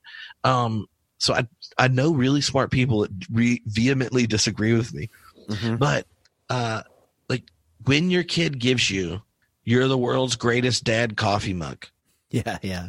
Yeah. it is so true and you're like i am like the moment we're having right now is you saw this mug there's probably millions of them and Yeah. yet you said i'm giving it to you dad Yeah. and if the poetics of Christianity are really just that a cultural form of poetics that organize me to live and invest in the community and the world in the way I am, then it, the poetic still demands the eschatology, even if it's not true. That's what I'm saying. Is I think the beauty of Christianity, if there is no reality elsewhere to any of it, its beauty, the integrity of it, involves the eschatological vision and and so it's like the, the cup and so like when describing when i said what i what i have faith in what i give myself to that is theopoetics and i believe it's true and that's why i actually argue about religion and science and all that kind right, of stuff Right. but post-structuralist Tripp who The other version think- of you. Yeah. yeah the adjacent possible Tripp Yeah. would probably still read the bible and pray every day and do all the other things But he wouldn't really just think. N- no i he would believe it as it was meant to be believed from that philosophical position you you would say things something like more like what jack caputo says like what is harbored in the name of god and things like that yeah, yeah. and all I, it's it's kind of like a Pascal's wager for me, like not in the sense of eternal destination. Well, you better choose God because like there's a chance you go to hell or whatever. But more just like how do I want to live? Like Yeah. whose life do I want to emulate? Isn't it the kind of people who live as if God's good future is real? It's the Fred Rogers of the world. It's the mm-hmm. Jean Vaniers of the world. It's the Mother Teresa's. They could be wrong. Of course, they could be wrong. I don't know. They didn't know. They either know now or don't know because they're gone. I don't have access to that. But what do I want my life to look like?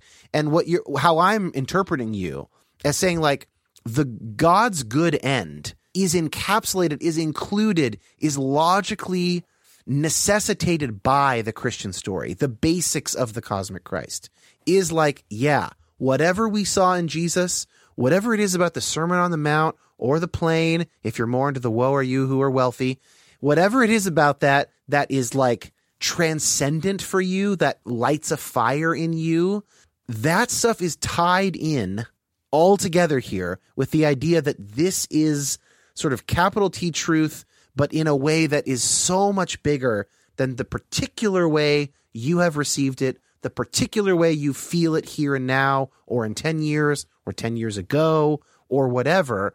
But like, are you going to live into that or not? And mm-hmm. that's the that's sort of the Kierkegaardian choice we have is will I say yes to all of that? And then of course the sad thing, the reason that both of our podcasts exist is that people don't even know what it is they're saying yes or no to. They've been given basically a false god to say yes or no to. Maybe it's the American militaristic god or it's the per, it's the pietistic uh, I don't know, capitalist god or it's the prosperity gospel god of you know, of basically formulas and transactions. And they're like, ah, no, no, no, no, no, which would be good. But if they were given the real one or closer to the real one, and could you say yes to this? Could you live as if this is true? All right, soapbox over. i agree I it- just, it- I, I just tripped you. I just did a little trip no move I, there. i've i've interviewed a lot of people and had them sit still for seven minutes while i asked a question It's it's one of my spiritual gifts, Dan. Is my Um, turn. It was my turn today. I feel like we need to. We are definitely out of time here because we're well, going to do. I want to say the thing. pluralism All right. answer because we talked about the science. The other big one is Yeah. pluralism. in terms and- of cosmic. Yeah, yeah. Yeah. In my next book, I talk about it a lot, so you can go get it. Uh, I like- also talk about pluralism a lot on the show, but but what do you what do we need it, to with say? the cosmic image. So, like, if we use the images of like covenant and God's faithfulness, and I talked about the apocalyptic structure having to do with God's non-interventionist self-investment, namely through the self-giving nature of the cross and such. If you open up the cosmic Christ in light of contemporary science, then you've expanded the scale and seen that divine self investment, the generative principles of reason and emergence that have brought about our life, involves even more patience than God had with Israel, right? Then you would say something like, God in each moment invests God's self in the world to the intensity that part of creation's able to receive it. The eschatological image yeah, is that the faithfulness of Jesus, who could receive more because he's inheriting the faithfulness of the people of Israel, right? oh, wow, Without them, he's just Abraham. Abraham could not receive it, right? part of Jesus of Nazareth's cultural context enlarges his ability to be conscious of God in every Mhm. moment. That's really interesting. Yeah. And if you're a process thinker and each moment includes the prehension of Exactly. all of creation before Includes it, all it- the past. Yeah. Yeah, if you modify cosmic Christology in light of contemporary context, then you would say something that through Jesus' full faithfulness, you see the made flesh of the generative principle of creative reason that's been at work throughout all creation, and new depths of it are revealed and then ultimately encountered as you participate in that reality. If you th- are thinking it eschatologically, then you would say, What is this divine gift at each moment desire? Namely, that in the I'll use biblical language, that the principalities and powers, sin, law, and death, that which inhibits our relationality between each other, world, and God, are conquered so that God is all in all. That the gift of God to the world is finally received in full faithfulness and reciprocity. And then what? God is all in all. So the cosmic Christ picture and the image of hope is not like this eschatological picture where God eventually intervenes and determines everything or mm-hmm. destroys it or whatever. yeah, right. It's actually God is the master weaver bringing together autonomous and different cultural historical threads of faithfulness and weaving them together into a blanket that then you can fold all creation in. Because, like I talked about, how the early church needed the doctrine of the Trinity to make sense. Why? And why you have this eternal generation of the Son and the Father, and the Spirit is the binding unity of that love, is namely that God intends to give that for the world. So when God is all in all, it's not that creation ceases to exist. It's that which inhibits creation from participating in God, receiving the gift of divine life, ceases to exist. And how do we, that sounds crazy. It seems nonsensical. Yes, but that's because God's as good as Jesus said God was. And we have that in faith. But when you know that story and give yourself to its truth, then you can start praying for enemies. You can even apologize to your wife.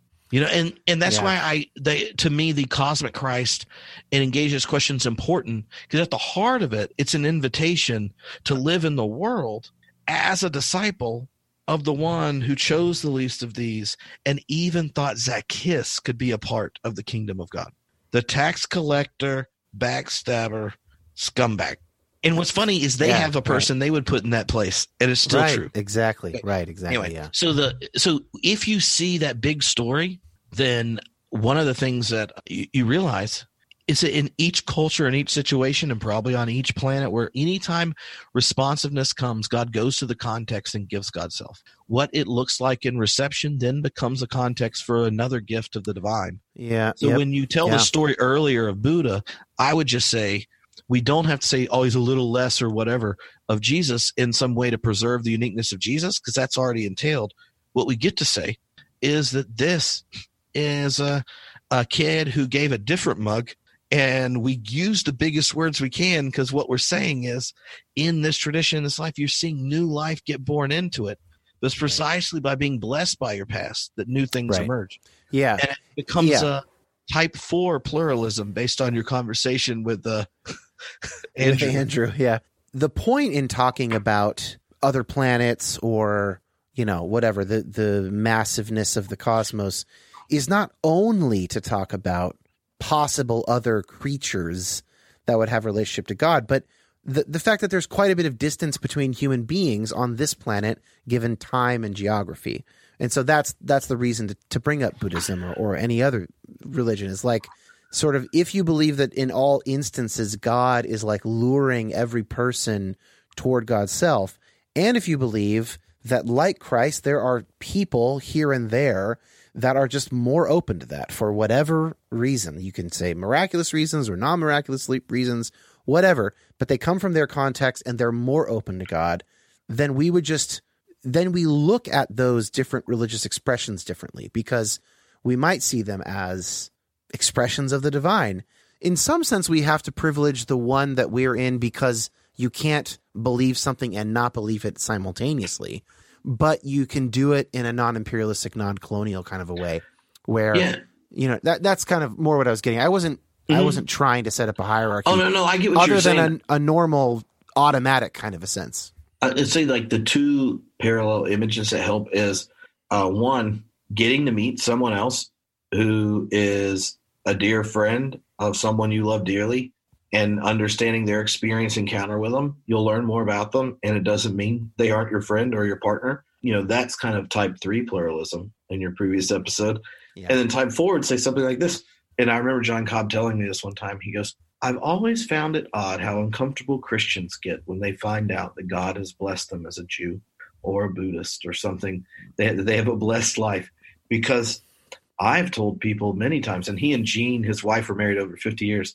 And uh, he said, I've told people plenty of times about Jean and I's relationship and how much we love each other. And at no point did I think they too were going to ask her to marry her. and and so like we have the ability in us when the loving relationship we have with someone is so central to who we are. We can't know ourselves without that relationship. And yet we regularly say you have a relationship that's similar to this that does that to you and we can learn from each other and hear each other but it would never mean you go home with someone different. And i think if we think of that with people that participate in other religious traditions or for some of us i treat other christians like that because it's easier for me to be nice then we can see the beauty in another tradition another culture another person's relationship with the divine. Because if this is true, like if God doesn't win by building crosses, but by bearing them, by giving God's self in each moment and working with whatever responses that are there, then each history is the history of God and the world, moment to moment relating. And to disregard that history is to actually disregard the fruit of God's faithfulness in whatever responsiveness the world has. And I just don't think you, I don't think as a Christian who's developed this cosmic Christology, you you're cutting yourself off from other blessings. And I think that's why that's why I said at the beginning, if Christ is the center, there are no boundaries. Not because that means anything less about Christ. It's because you actually understand more about it. Because what was the image of the invisible God was made flesh in Christ, but that same image, the one who is made flesh in Christ, is the same logos, the same word, this the same Christ has been working throughout all of history, throughout each moment. Ultimately, the cosmic a cosmic Christ is helpful for the very specific reason of discipleship. And I think if we pay attention to Jesus, the synoptics, he mostly dodges every theological question and insists that you get in a community that does the practices he's giving. And in the Gospel of John, he's ambiguous for a while and then does a long prayer where he says he's going to send the paraclete and you're going to do greater things in him. The Holy Spirit, yeah, uh, yeah, the Holy Spirit, and, and the Paraclete is the Greek word, and it means come alongside, right? And you're going to do greater things than me. And if you abide in me and I in you, then you abide in God. Like Jesus has this images, and John, the the the Word made flesh is like, okay, I got sarx, but we ain't done sarksing. We got to bring sarksy back. Come on, peeps. yeah, and and and that's that's exciting. And what I was offering, like as a person that is plagued by doubt and not sure of things is part of the veracity of it is the life when you give yourself to it. Right. And And so living as if it's true gives you a place to experience experience the world understood or interpreted from that place. Well, okay, we're wrapping up here. I hope, listener, that you have a better understanding of this idea of the cosmic Christ. It is both very ancient. It is it is an idea that is at the center of the beginning of Christianity. It's the logos in John 1 1. And then for us today, it is expanded through our expanded understanding of the cosmos and of how God might interact with all of God's creatures in that giant, much bigger universe than the original authors understood about. And then there's two other things that I think you will have understood. Number one, you will have understood what it's like to be friends with Tripp and drink beers together at the American Academy of Religion conference, which we do once a year and sometimes other events. And second of all, you now know whether or not you want to become a subscriber of Tripp's podcast, Homebrewed Christianity. If you liked what you heard today and feel like you can't get enough of that shit, then go over there, click subscribe, and become part of Tripp's community. Uh, I'll, I'll have a link to those Ilia Delio episodes. Uh, and then a third thing, the conversation with Ilia is lost to history because this was nothing like it. It, it was a Tripp conversation, not an Ilia conversation, but great one. But still, uh, we got to the cosmic Christ and uh, maybe some of like Tripp stuff on panpsychism and some of these more esoteric things are closer to some of what Ilia was was talking about. And of course, you could read her work, and I'll, I'll find one or two of her books and put those in the show notes as well. Tripp, any final thoughts? I'm limiting you to 60 seconds. Well, I just really think that if they appreciate what you're doing, they should become a member of your Patreon oh community. My gosh. and uh, wow, and, we're really helping each other out here, aren't we? I was just, I, I, I was just saying. Well, they um, definitely should because we are now going to continue our conversation, and it will be for patrons only. And I will make sure that they are released on basically the same day, so people will have the context of this conversation before they listen to that. But I got to grab another beer for that conversation Tripp. Yeah, it is twelve. I, you, it's you think I was just trying to help you? I wasn't trying to help you. I just wanted them to hear the Make stuff sure- you're putting behind the paywall. It's too good. Yeah, Going exactly. from one day. exactly.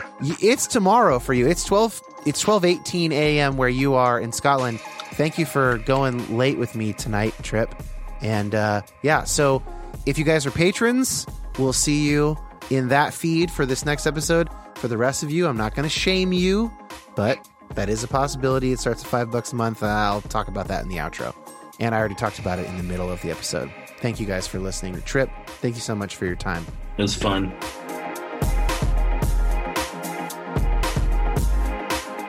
So in the show notes, I've got a link to uh, a episode of Homebrewed Christianity with Ilia Delio, who was originally supposed to be the guest this week, as well as a link to her Amazon author page. She's written a number of books. Uh, she's also featured in this book called How I Found God in Everyone and Everywhere, um, which is about panentheism, edited by Philip Clayton uh, and Andrew Davis. Is that Andrew's last name? Apologize, Andrew, if I got that wrong. Um, a great little book as well that's on my shelf and that I've been enjoying. Thank you to Josh Gilbert for editing today's conversation. Uh, as I said at the beginning, if you want to see photos of new baby Soren, you can follow my Instagram, Dan C O K E, and there's a link to that in the show notes as well. Of course, there's the Patreon, starts at five bucks a month, two at least exclusive episodes per month. I think that number is going to go substantially up when I get out of this newborn season, but no promises just yet. And access to the Facebook group, which is patron only. Um, patreon.com slash Dan or youhavepermissionpod.com. Click become a patron, and we will see you guys in two weeks for another general episode.